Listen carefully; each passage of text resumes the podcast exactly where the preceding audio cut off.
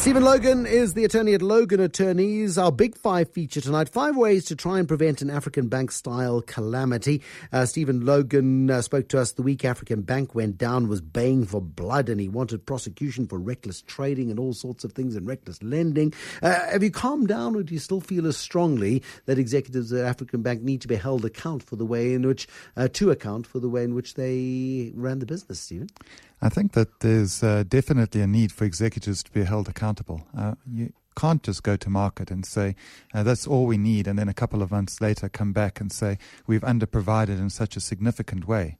Um, there's clearly um, a problem there, and I think that the auditors also need to be investigated and held to account. It's it's not a small matter; it's a massive issue. I mean, the market, and I, I, use the term broadly, knew that African Bank's provisioning was different to the rest of the market. African Bank made no secret of the fact that it was not uh, its provisioning wasn't in line with market norms. It said it understood risk better than everybody else, so that was the subtext anyway. Well, that alone should tell you that there's a problem. I mean, if you've got these norms that are best practice elsewhere, in fact, in the rest of the world, and they're not being held to that, then that's an issue. And I think that, you know, it's very easy to hide behind um, accounting standards and saying, um, well, we've applied these accounting standards.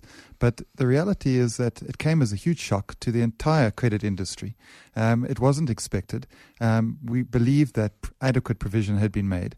And it's it's just really unacceptable mm. uh, for just to be a slap on the wrist. I mean, maybe the issue of provisioning is something that is in itself massively contentious and needs to be addressed. We'll talk about that tonight, mm. I'm sure, uh, no doubt as well. Uh, five ways we can avoid, and there'll be another crisis in some other way, but mm. how do we avoid a repeat of the African bank mess? Uh, perhaps one of those ways. I mean, credit insurance, yeah. um, massively contentious, and it's one of the big uh, issues within African bank that is, is being looked at, no doubt, by the curator. Why is credit insurance such a bugbear? The problem is it massively increases the risk for credit, um, the appetite that um, uh, credit providers have for risk because they can offset that risk uh, so I, I, large, I, I, give you a thousand rand loan. The chances yeah. are you're not going to pay me back that thousand rand loan because you may lose your job. So I force you to take out insurance at a heavy whack, um, and, and, that covers my risk of losing the loan. I get not only the insurance premium, um, but if I if if you do fail to pay me, well, I get paid anyway, courtesy of of, of the insurance policy.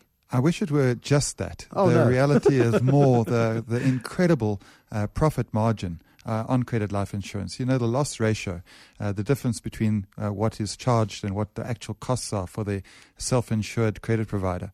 Um, are, are massive. Um, sorry, the the loss ratios effectively are so tiny that they're, they're, it's a hugely profitable industry.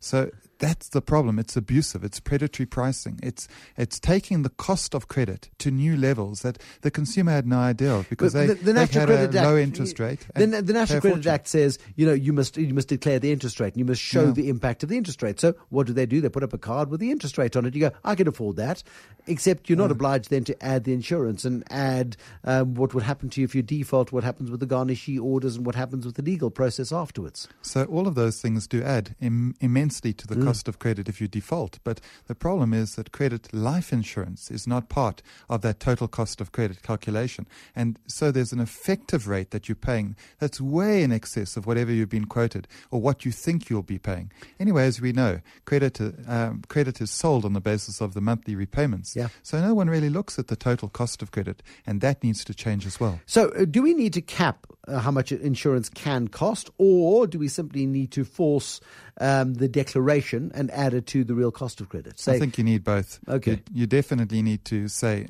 so much and no more as a maximum and then you need to draw it to the consumer's attention because a lot of credit life insurance is missold.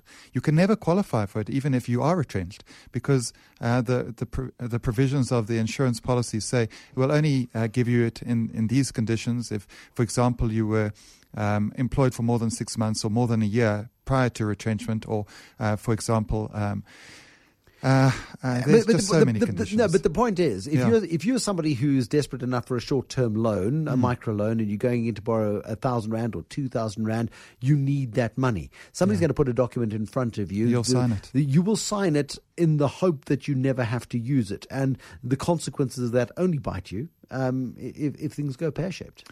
Look, credit life insurance is one of the big bugbears, and there's been a massive problem that's been identified in the UK, which is the missold credit life insurance, where people shouldn't have been sold it because they they won't be able to qualify for it. Is that why Wonga's in trouble?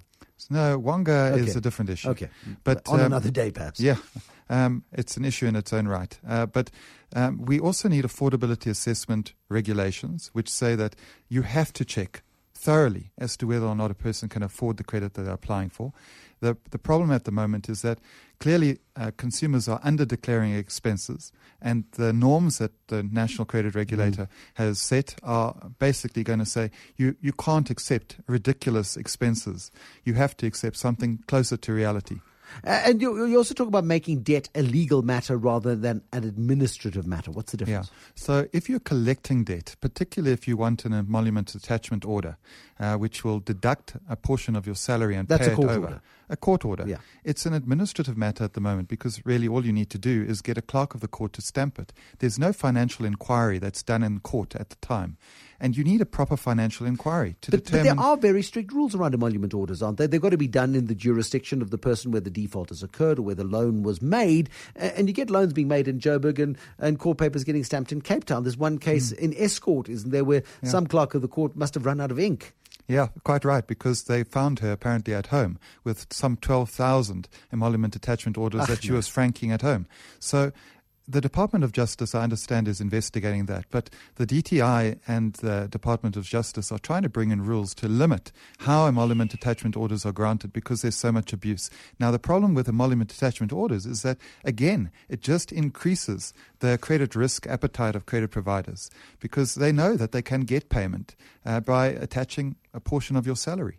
So you've got to you've got to make sure that the provisions that we've got are working better and bring in things like capping credit life insurance, making sure affordability assessments are meaningful, and then doing other things. Uh, um, we've uh, been uh, speaking to credit providers, and they've said maybe given that the cost of credit is so high, uh, one should actually think about capping the amount of credit risk that a credit provider can take. Because also, you, you have a situation where you talk to bank executives and they have got a different way of thinking about risk. And they say, well, if I lend money to 100 people and 65 of them pay me back, I'll make a profit. That is acceptable risk. I can write off the 35. But the consequences of that is you've got to charge so much more to the 65 people who are doing their damnedest to keep a good, clean rec- uh, credit record, who are going to pay you back so that they can get the next loan because they may be trying to build an asset of value over time and, and they're being the good and honorable customer that you so desperately want to encourage.